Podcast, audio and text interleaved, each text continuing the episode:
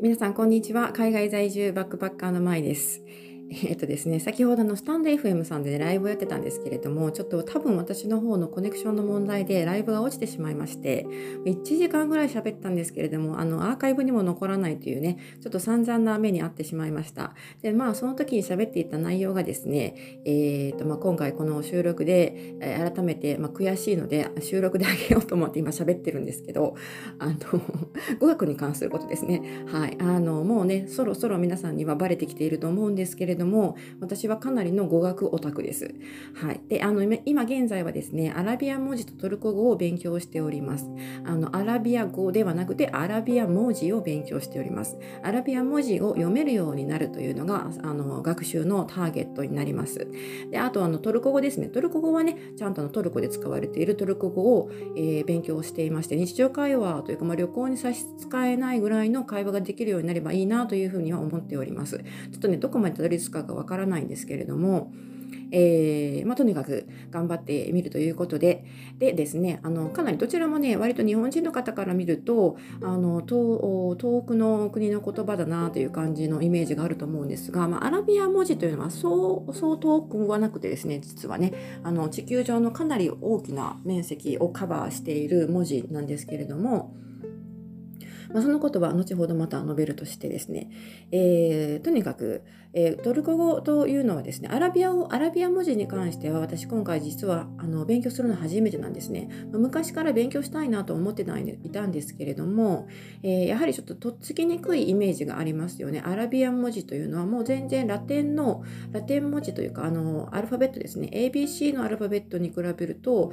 とても似ても似つかない文字であり、しかも右から左に横書きするというちょっと変わった文字でありで見た目にもねあのミミズみたいなというふうに言われることがありますがあのうねうねしているだけでどこからどこまでが文字なのかもよくわからないというそういうね、えー、文字ということであの学んでみたいと思っていたんですけれどもちょっとね手をこまねいておりました。でも今回はあの1年間の旅行に出るということでアラビア文字が読めるようになるともう断然これは旅行に便利だということでちょっと頑張って気合を入れて勉強しようと思って取り組んでおります。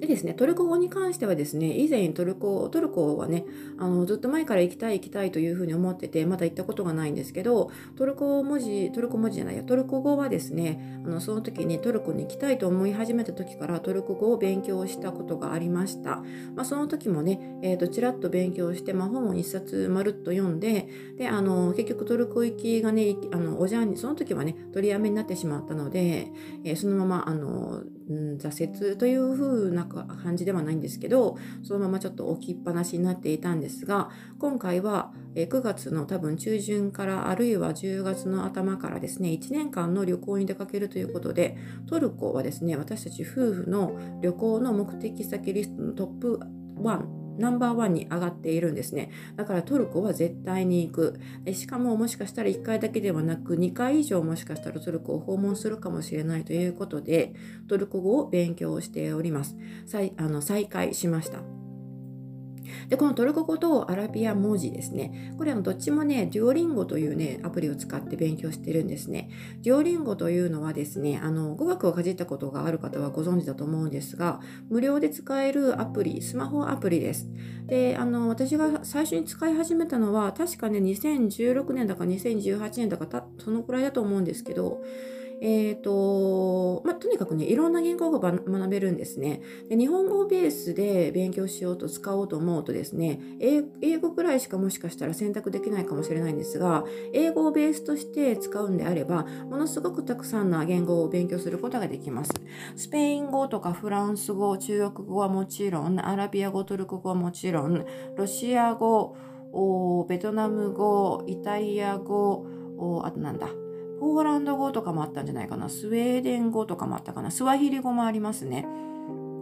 なので、非常にたくさんのね、あの言語が勉強できるということで、しかも無料で使えるんですね。課金しようと思えば課金できるんですけど、無料で使うこともできるので、えー、これをね、これはあのすごく便利だということで今使ってます。で特にアラビア文字の学習に関してはデュオリンゴがむちゃくちゃ便利なのでこれはねもしアラビア文字を学習してみたいという方がいらっしゃったら強くおすすめします。これ無料で使っていて全然問題ありませんね。はい。あの普通のですね通常のレッスンデュオリンゴで提供されているレッスンとかだとあの一応ねそのシステムとしてはハートというものがありましてえっ、ー、と1日5ハートまでは無料で付与されるんですね。でもそのレッスンで間違ってしまうとですね、質問に、えー、っとまあ、練習問題間違ってしまうとですね、そのハートが1つ消化されてしまうんですね。でそのハートが0になってしまうと、もうその練習問題を継続することができなくなるというシステムになってるんですね。で、あの1日経つと、24時間経つと、またそのハートが5つあのリフィルされるということになってるんですけど、このえー、ハートの消化ですね。これね、アラビア文字、アラビア語にあのセクションで、アラビア文字を学習するというパーツがあるんですけど、そのアラビア文字を学習するというセクションに関しては、どんだけ間違ってもハートが消化されないですね。だからもういくらでも一日中アラビア語の練習ができるということになってます。だからこれはね、非常に便利ですね。これ独学で文字を勉強するのってかなりタフなんですけど、あの、これデュオリンゴというね、ゲーム感覚で勉強できるので、これ、あの、本当にね、おすすめです。だから私はもう朝からアラビア文字をやってます。朝まず起きたらですね、枕元のスマホを取って、デュオリンゴを開いてで、ベッドの中でアラビア文字の復習をして、で、トルコ語のレッスンを少しだけやって、で、なんかゆるゆると起き上がるという感じなんですね。で、今日も朝からあのベッドの中でね、アラビア語、アラビア文字をやってたんですけど、そんな時にふと思いっていろんなことを考えて連想してですね、ふと表意文字と表音文字ということに関して一度もう一回喋ってみたいなというふうに思ったので、今日はものすごく語学に興味がある人にとってはは非常に面白い内容だと思うんですが紅白なんてどうでもいいという人にとっては非常に退屈な内容になっております。はい、なのではあのね、表音文字ということ、表音文字と表意文字という話をしていきたいと思ってるんですけど、で、このアラビア文字、アラビア文字というのがですね、完璧なほどに、ほぼ完璧なまでの表音文字になってますね。はい。これ非常にシステマティックで、英語に比べるととてもわかりやすいというか、とてもね、あの、ルールが厳格化されています。英語というのはね、あの、綴りとスペリングと発音というの関係性がすごく複雑で、一つのスペルの組み合わせが一つの発音を表すというものではないですよね。ヨーロッパ言語の中でもかなりあのそのルール性というか規則性が緩い発音と綴りの関係性に関しては規則性が緩い言語の一つだと思います。ところがですね、このアラビア文字、これはあの完全、ほぼ、ほぼ完全な標本文字というふうに言われていまして、えー、とにかくアラビア文字のこの文字、一文字に対して対応する音が一つというふうな組み合わせになるんですね。だからこの文字を28種類、メインのものは28種類あって、あとは記号とかがいろいろごちゃごちゃあるんですが、とりあえずこのベースとなる文字と記号を覚えればアラビア文字は読めるようになるということなんですね。で、アラビア文字が読めると何がいいかというと、これアラビア語とアラビア文字というのはまた別物なんですね。日本語の場合はですね、日本語と日本語として表記する日本の文字というのは同一で100%一致しているので分かりにくいんですが、文字と言語が一致しないという現象は世界中に結構よくよくありまして、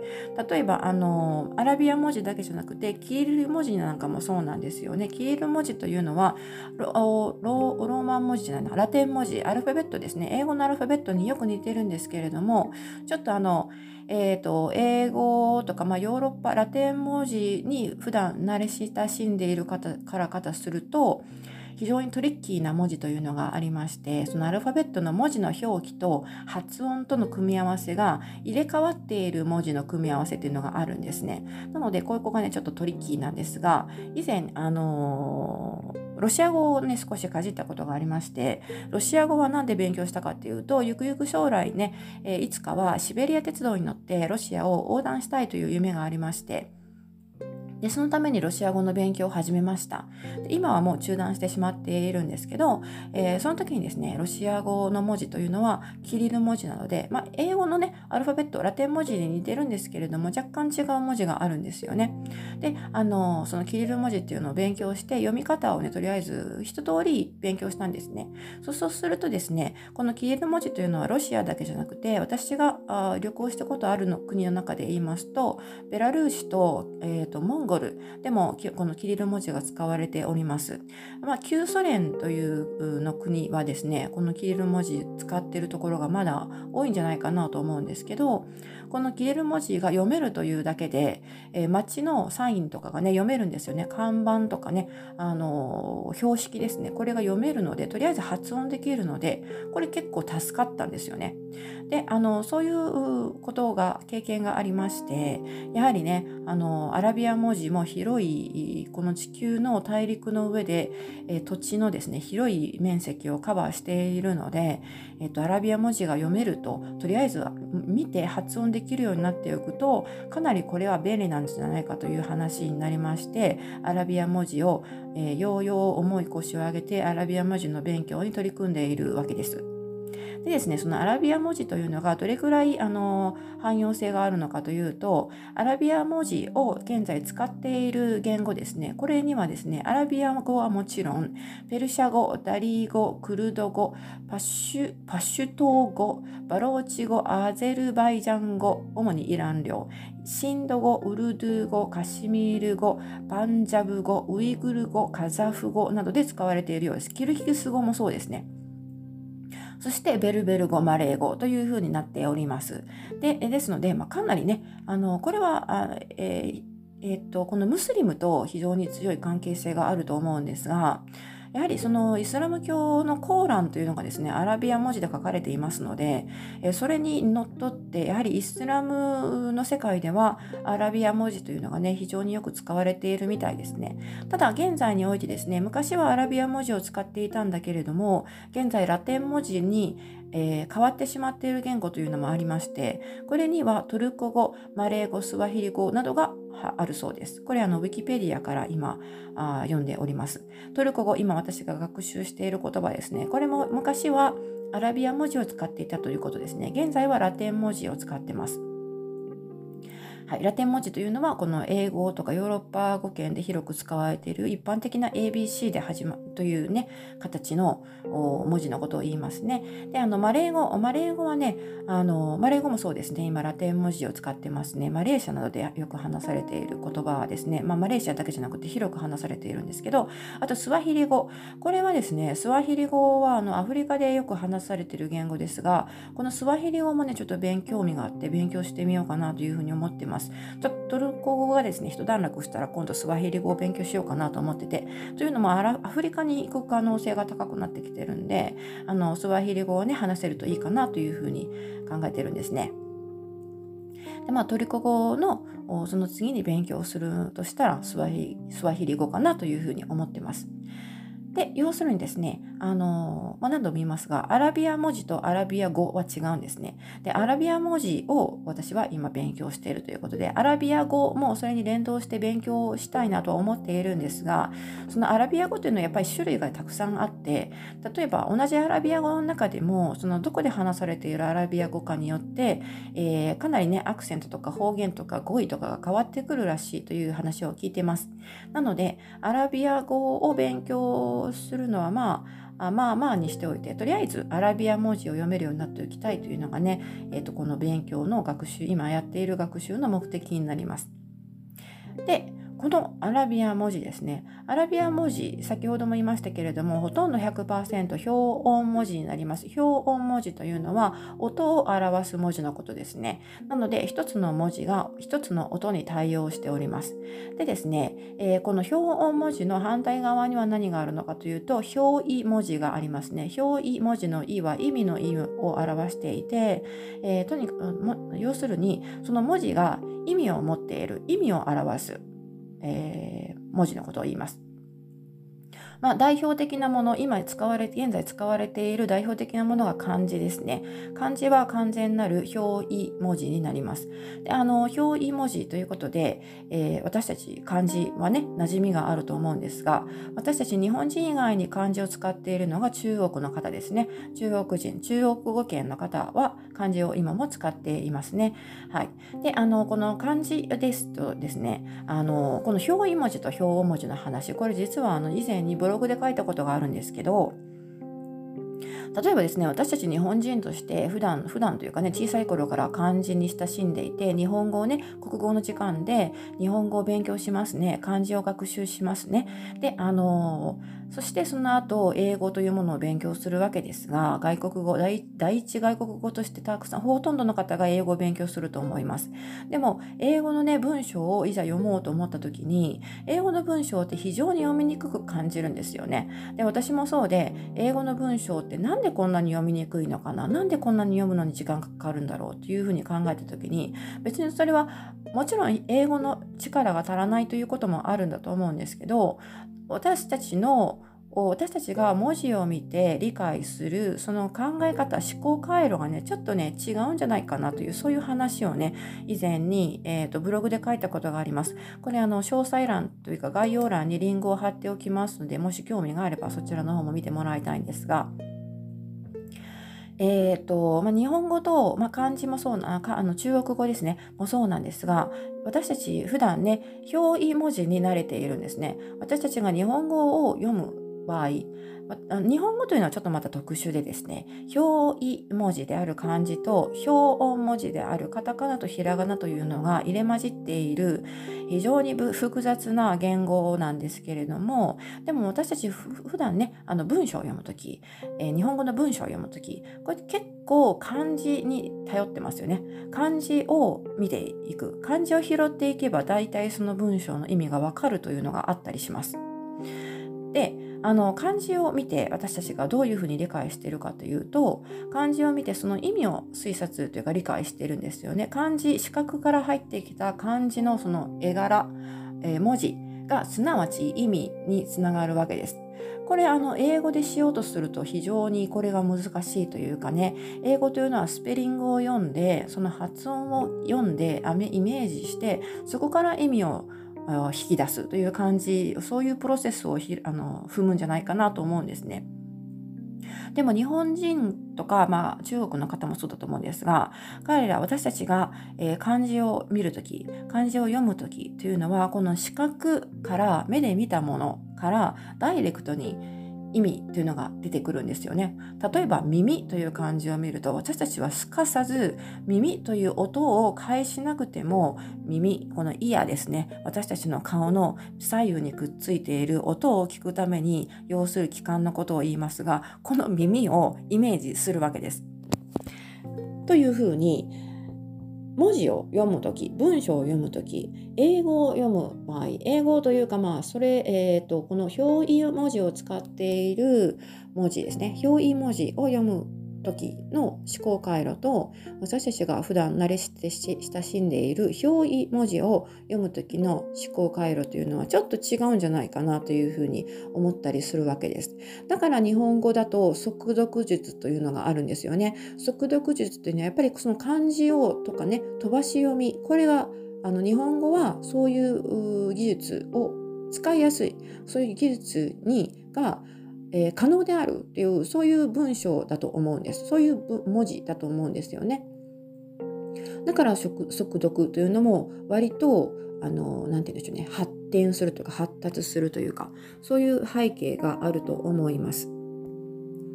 だからそれに関連して言うとですね、あのまあ、漢字を使っている中国もそうだと思うんですが割とアジア圏の方日本人ももちろんなんですがアジアのねえー、まあ、中東洋と言われるエリアですね。の人たちっていうのは割とねその絵柄を見て何かをイメージするとか意味を推察するという能力がね高いんじゃないかなというふうに思っていて例えば絵文字とかね顔文字とかありますよね。あとは LINE のスタンプ。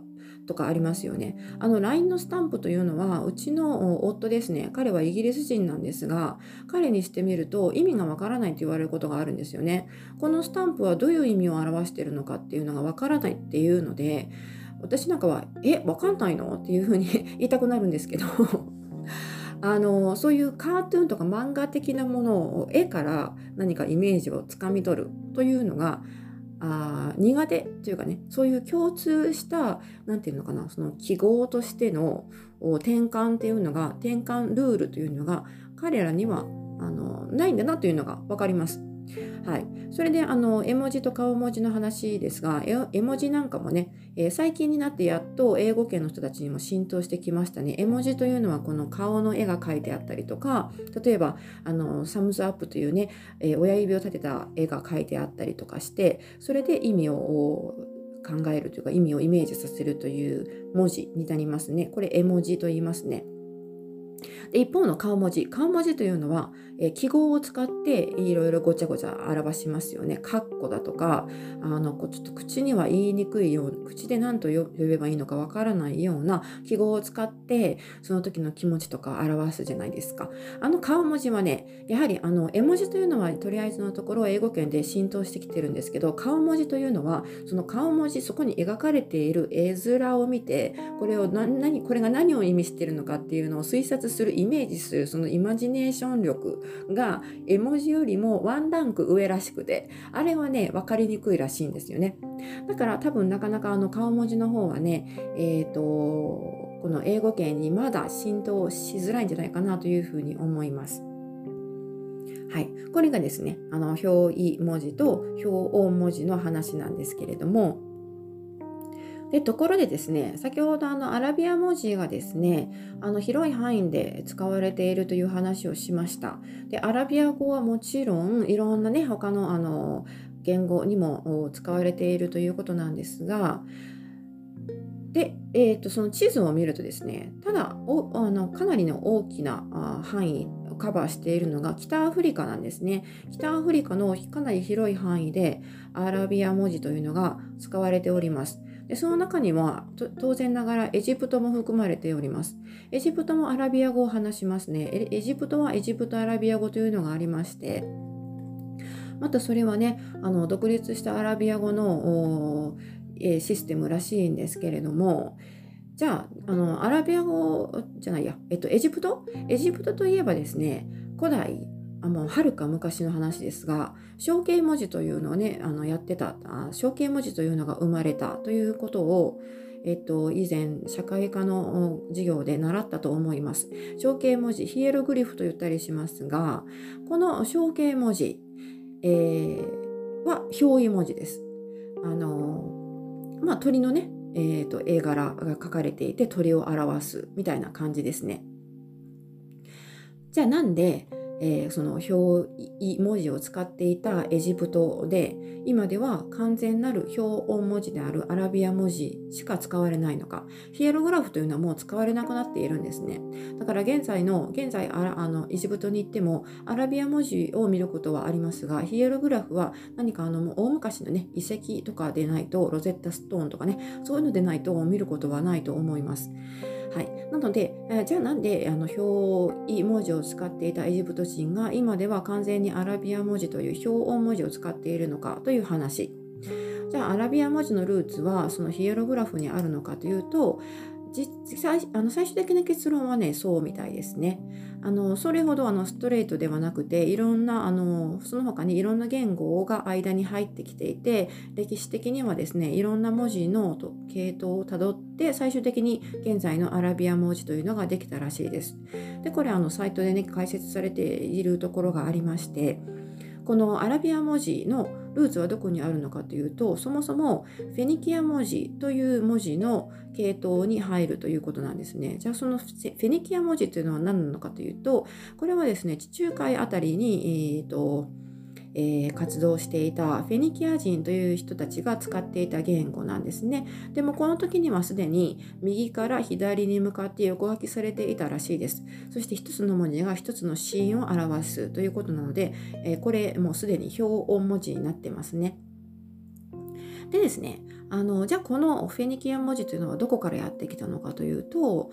そのルーツはどうやらヒエログラフに行き着くみたいです。でその間にワンクッションありまして現しない文字とかね、まあ、他にもいろいろあのクッションがあったのかもしれないんですけれども、まあ、最終的に行き着くのはエジプトのヒエログリフ象形文字からフェニキア文字ができてでそこからさらに現代のアラビア文字に発展したというふうに考えられているみたいです。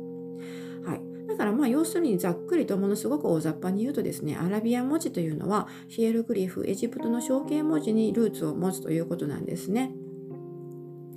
でこのヒエルグリフ象形文字というのは表意文字でしたのでその表意文字をね表音文字に書き換えた人たちがいるわけですどこかの時点でですねでこの表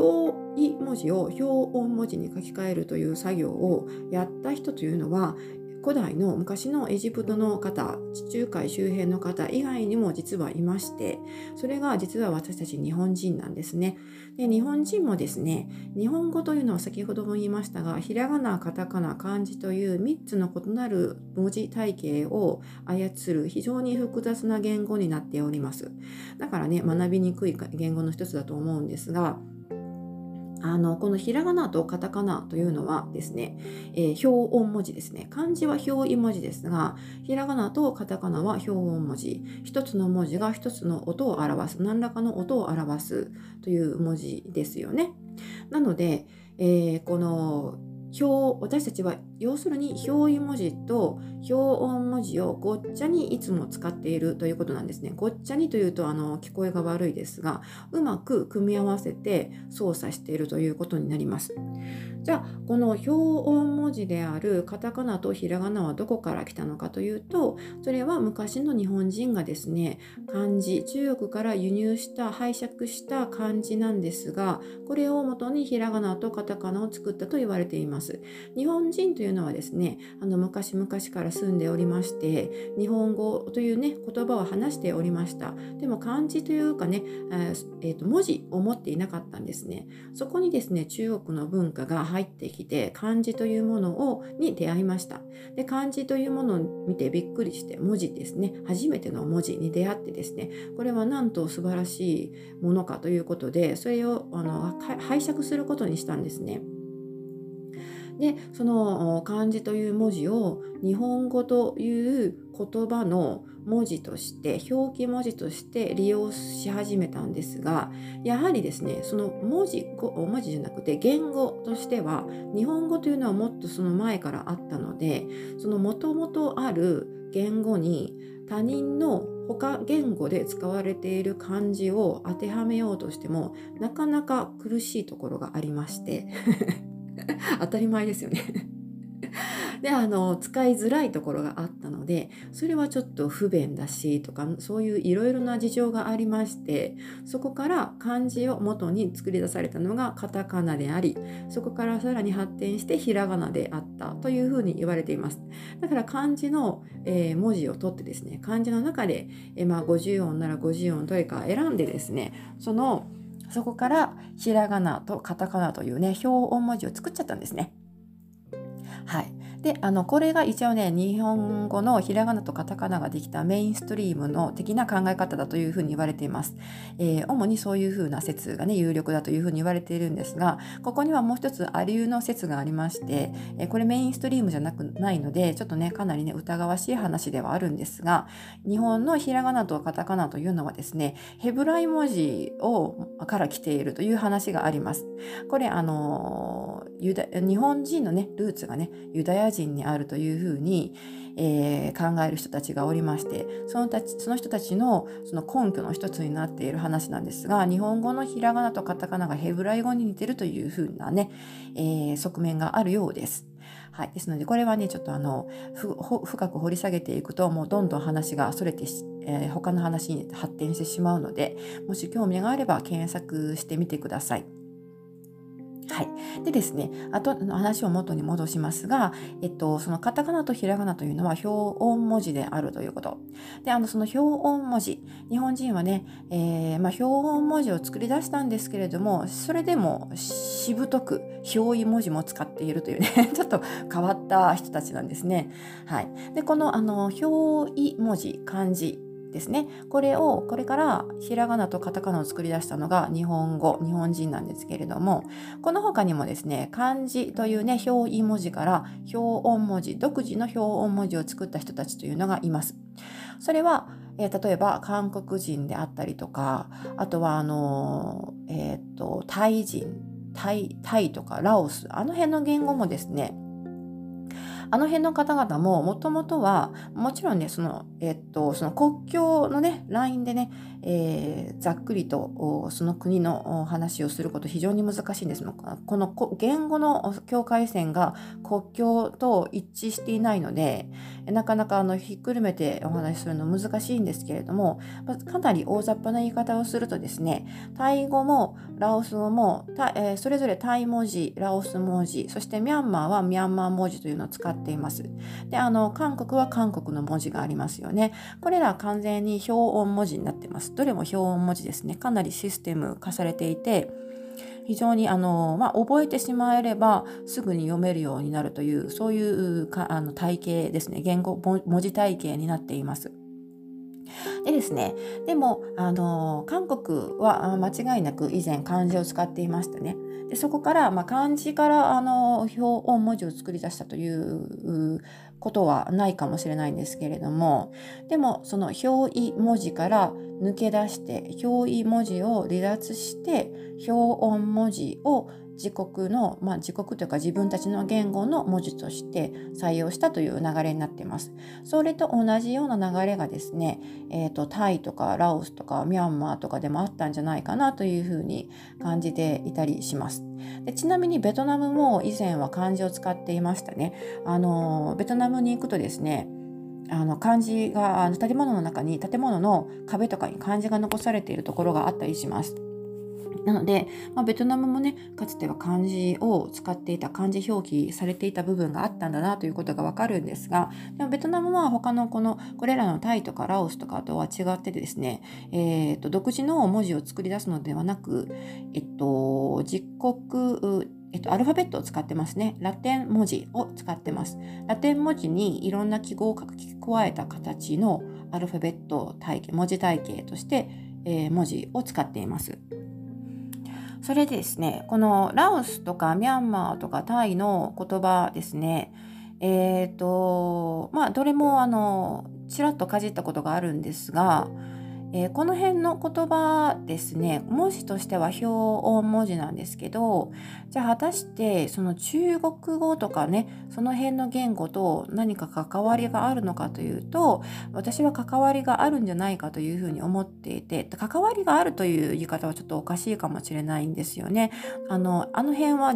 地続きですのでいろんな民族とかいろんな人たちがこう交流したりとか歴史的にね混じったりとか移動したりとかしているのでやはり言語的に似てきて似てきてしまうのかなというふうに思います。でそのどの時点でそのタイ文字とかねラオス文字とかミャンマー文字というのが作られたのかそれとももしかしてあの漢字が作られたのと同じぐらいにももっと古い時代からその文字というのが存在してたのかもしれないんですけれどももでもあれらは、えー、表意文字ではなくて表音文字なんですね。これは間違いないと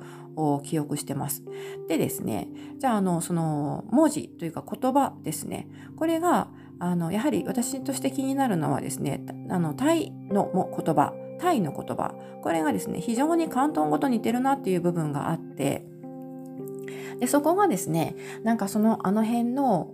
中国の南部からタイとかラオスえー、あるいは、えー、っとミャンマーとかあの辺の山岳地帯とかあの辺を含めてですねあの辺の辺りでエリアで話されている言葉の、えっと、ルーツと言ったらおかしいんですけどそのカテゴリー的に、えー、っと親類としてね家族系統で同じえー、広東語などと同じファミリーに入ってるんじゃないかなというふうに思ったりするわけです。はい、そしてここからがですねあのアジアの、まあ、東洋の言語の話になってくるんですけれども、えー、以前にねえタイ語を勉強したことがありましてタイ語を勉強するした時にですねすごく勉強しやすかったとか学習しやすかったんですよね。というのもあのタイ語の中の単語でですねとっても広東語に似てるなっていう単語がたくさんありまして特に数字ですね。数字はもうあっという間に覚えちゃったんですよね。なんてかっていうと広東語の数字に非常によく似ているんです。であの広東語はですね中国語の種というふうに考えられていますね。で、あの、中国語というとですね、主に北京語と広東語がありまして、北京語はマンダリン、えー、広東語は広東ニーズというふうに英語では言われます。で、日本人の私たちにとって、私たちが一般的に中国語という場合はですね、大抵はか、えー、北京語、マンダリンの方を指していますね。で、あの、広東語は中国、中国語の中の方言の一つだというふうに解釈されることがあるんですが、ただ、えー、北京語、まあ、北京語は名前の通り北京周辺で話されている言葉、つまりは中国のどちらかというと北の方で通じやすい言葉になります。でも今は中国政府がですね、北京語をベースとした、えー、プートンホアというね、普通語という言葉があるんですが、これがすなわちマンダリンとイコールになっているので、まあ、要するに北京語のことなんですけど、これをですね、中国全土に浸透させようとしているので、まあ、標準語みたいな感じですね。日本語でいうところの標準語として、中国全土に浸透させようとしているので、えー、かなりあの広い範囲で通じることは通じるんですが、一応もともとの言語としてはですね、北京語というのは北方の言葉なんですね。で、あの、南南方、南の方で幅を利かせているのが広東語になります。で、広東語はですね、えー、南方言語というふうにあの見なされているんですけれども、もちろん中国語と中国というのは非常に広いのででいろんな民族が入り混じっているので中国で話されている言語は北京語と広東語以外にもたくさんあります。例えばあの民南語とかね雲南語とかね、えー、まあ、南京語南京語なんかもあるんですけれどもあと上海語なんかもありますね。あとはあの福建語とかハッカ語とかいうのもありましてであの台湾を中国は、まあえーと、国土として中国に含めるかどうかっていうのは非常にあの、えー、議論を醸し出すところですので、えーとまあ、中国語圏として考えるんであれば台湾語も中国の中国語の方言の一つだということができます。でこれだけたくさんのね方言がありましてでその中でもやはり北の方の言葉と南の方の言葉というのはかなり決定的な違いがあります。違いが大きくて例えば北京語と広東語の違いはですね言ってみればスペイン語とポルトガルの違いぐらいに結構大きいんですね。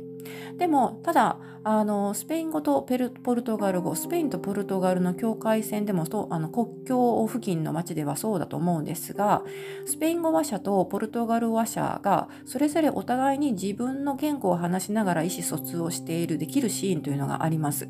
でこれあの広東語と北京語も同じで北京語は北京北京語話者は北京語を喋りながら広東語話者は広東語を喋りながら意思疎通できるという人たちもいます。でもそれはね、ごく少数で、基本的には北京語と広東語は話し言葉としては全く相入れない言語みたいな形で、ほとんど100%通じません。はい。でですね、それぐらい、あの、その、えっと、ギャップが大きい言語なんですけど、じゃあこの、えーと、北方言語。北京語は北方言語。で広東語は南方言語というふうに言いました。でその他に上海語とかね雲南語とかね南京語とかあると言いました。じゃあこの北の言語と南の言語の境目はどこにあるのかというとそれはですね上海と北京じゃないや南京の間にあるというふうな話を聞いたことがあります。上海と南京というのはですね、まあ、あの広い中国の国土から見ると割と近いところにあるんですね。でもあの言語的には南京語というまあ方言ですねと上海語というのは結構というかかなり違います。それで、えー、とその上海語と北京語、上海と北あ北京じゃない、ごめんなさい、南京ですね。上海と南京の間に言語としての境が大きな隔たりがあるんじゃないかというふうな話を聞いたことがあります。でそういうふうに見るとですねやはりあの上海語というのは昔ね本当に少しだけかじったことがあるんですけど上海語というのはやっぱりね聞いていると南方の言葉に近いんですよね。広東語の響きに近くてであのその広東語を上海語は南の言葉なんだよと言われるとああそうだなという納得できる感じなんですね。でその広東語をですねあの私は10年間喋ってたんですけどその広東語からを学習した後でタイ語を勉強しようとするとなんかん割と何て言うんですかねやりやすいというかね覚えやすい。少なくとも数字はもうあっという間に覚えてしまったんであのこれはねもしかしたらその数字だけ広東語から輸入されたという背景があったのかもしれないんですけれどもやはりタイ語というのもその中国というか、まあ、あの辺のエリアですね、えーと、中国のその大陸中央アジアとか、まあ、ユーラシア大陸のアジアあたり。何と言っていいのか分かんないんですけど、まあ、いわゆる東洋ですね。東洋とかインドシナ半島にかけてのあたりですね。あの辺の言語の中で、多分、その上海だとか、広東語だとか、あとはあのタイとかラオスとか、ミャンマーとかですね。あの辺の言葉というのはやっぱり共通点が多いのかな。なんとなく音的にも似てるのかなというふうに感じました。はい、ちなみにトーンの話をしてもですね成長に関しても成長をね持っている言語っていうのはあの一帯に多くてで特に中国語はね4声 4, 4つの音がある4つのトーンがあるという高さですね。音の高さ音の喋る時のピッチの高さで意味が変わるというね単語の意味が変わってくるというそういう風な話をどこかで聞いたことがあるかもしれませんが、えー、中国の北京語は 4, 4つあります。これ成長と言いまして4成長あります。であの北京語じゃないや、えっと、広東語はですね、それがもうちょっと増えて、6種類、6成長だともう9成長、9個あるという人に、説もあります。でですね、まあ、それがもっと、あのー、もう少しね、えー、まあ、そこまでも規則性がないとは思うんですがやはりベトナム語とかねその辺にも成長というのは残っているらしいんですねもうその辺に行くと多分日本語のイントネーションに近くなってくるぐらいのあの緩いルールなのかなというふうな感じはあるんですけどでも一応成長があるというふうに聞いています。はい、なのでその面から見てもやっぱりなんとなくねあの辺の言語というのは似通ってきてるのかなというふうに思っております。はい、でですねあのまあ、そういうふうにね自分が今日ふと思ったことをベラベラと喋ってみたくて今あの思いついたことをあの喋ってるだけなんですけどただやっぱりあのあの辺のあの辺というかねあのそのラオスだとかラオスタイミャンマーあたりですね、まあ、ベトナムも多分そうだと思うんですけどいろんな民族が混じってきていて少数民族とからねたくさんあの住んでいるエリアとかもありますよね。だからあの例えばミャンマー語を取り上げるとミャンマー語というね一応言語としての体系というかシステムがあるみたいなんですが私も昔本を買ったことがあってそれでねミャンマー語を勉強しようとしたことがあるんですけれどもでもあれはねおそらくあのヤンゴンとかマンダレーとかあの都市部では通じやすいと思うんですが田舎に行くとなかなか通じないというねそういう話も聞いたことがあります。だからあの私が私はそこまであの専門家ではないのでミャンマー語の専門家ではないんで えっとね本当にあのどこどこからどこまでが正しい情報だとかいうのは言い切れないんですけどまあ、それぐらい小さな、まあ、いろんな言語があの辺には、え、点在しているということなんだと思います。だからこうやってね、えー、と一応一括りでミャンマー語だとかラオス語だとかトルコ語だとかというふうにくくって喋っていますけれども、まあ、先ほども言いました通りに言語の、え、境界線は国境ではないというねまあ、日本は珍しく言語の境界線が国境にあの合致してますけれどもほぼ合致していますが、えー、そういう国そういう場所の方がかえって珍しいということなんですよね。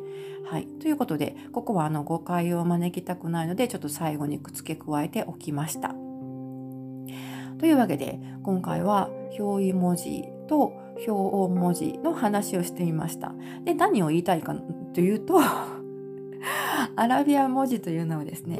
非常にとっつきにくい顔をしておりますが最終的には表音文字であり文字と文字イコール音という記号なんですよね。だからあのランダムにこれとこれ A と B これと何というふうに覚えていけば一つずつ覚えていけばいつかはちゃんと覚えられるようになりますしで完璧に覚えてしまえばですねアラビア文字を使っている世界中のアラビア文字を使っている場所で文字を見て発音することができるようになるというそういうお話でした。はい、というわけで 今回はね本当に、えー、ニッチな話。語学オタク語学マニアというね ところをえっ、と思う存分喋ってみましたけれども、えー、要するに、えー、今はね、え、アラビア文字とトルコ語を勉強しているというそういうお話でした。ちょっと朝からねアラビア文字をやりながらいろんなことをねぐだぐだ考えたので、え吐き出してみたくなって喋ってみました。かなり長くなってしまいましたが最後まで、え聞いて聞いてくださった皆さん本当にありがとうございます。はい、そしてあのトルコ語学習に関しておよびアラビア文字学習に関しても収録とかねで配信しておりますのでもし興味があればそちらの方もちらっと見てみてください。そして先ほどまあちらっと言いましたけれどもトルコ語がある程度なんとなくね目処がついてきたかなと思われたらですねちょっとスワヒリ語なんかも挑戦してみたいかなと思っています。スワヒリ語はねあのえーと先日というかちょっと前にえー、ケニアからの友人が来てましてで彼にねあの少し数字だけ教えてもらったんですねもう今は一方も覚えてない一かけらも覚えてないんですけど あのまあそれほどね難しくはないかなって発音はね意外と日本人はいけるんじゃないかなっていう風な感覚感触があってちょっとあの勉強してみたいなというふうに思ってます。はい。というわけで、今回は、えー、語学に関して私のですね、えー、まあ、全然あまり役に立たない知識と,、えー、と語学に対するが、えー、情熱みたいなところを語ってみました。というわけで今回ここでいい加減に終わりにしたいと思います。はい、ありがとうございました。ではまた次回よかったら聞きに来てください。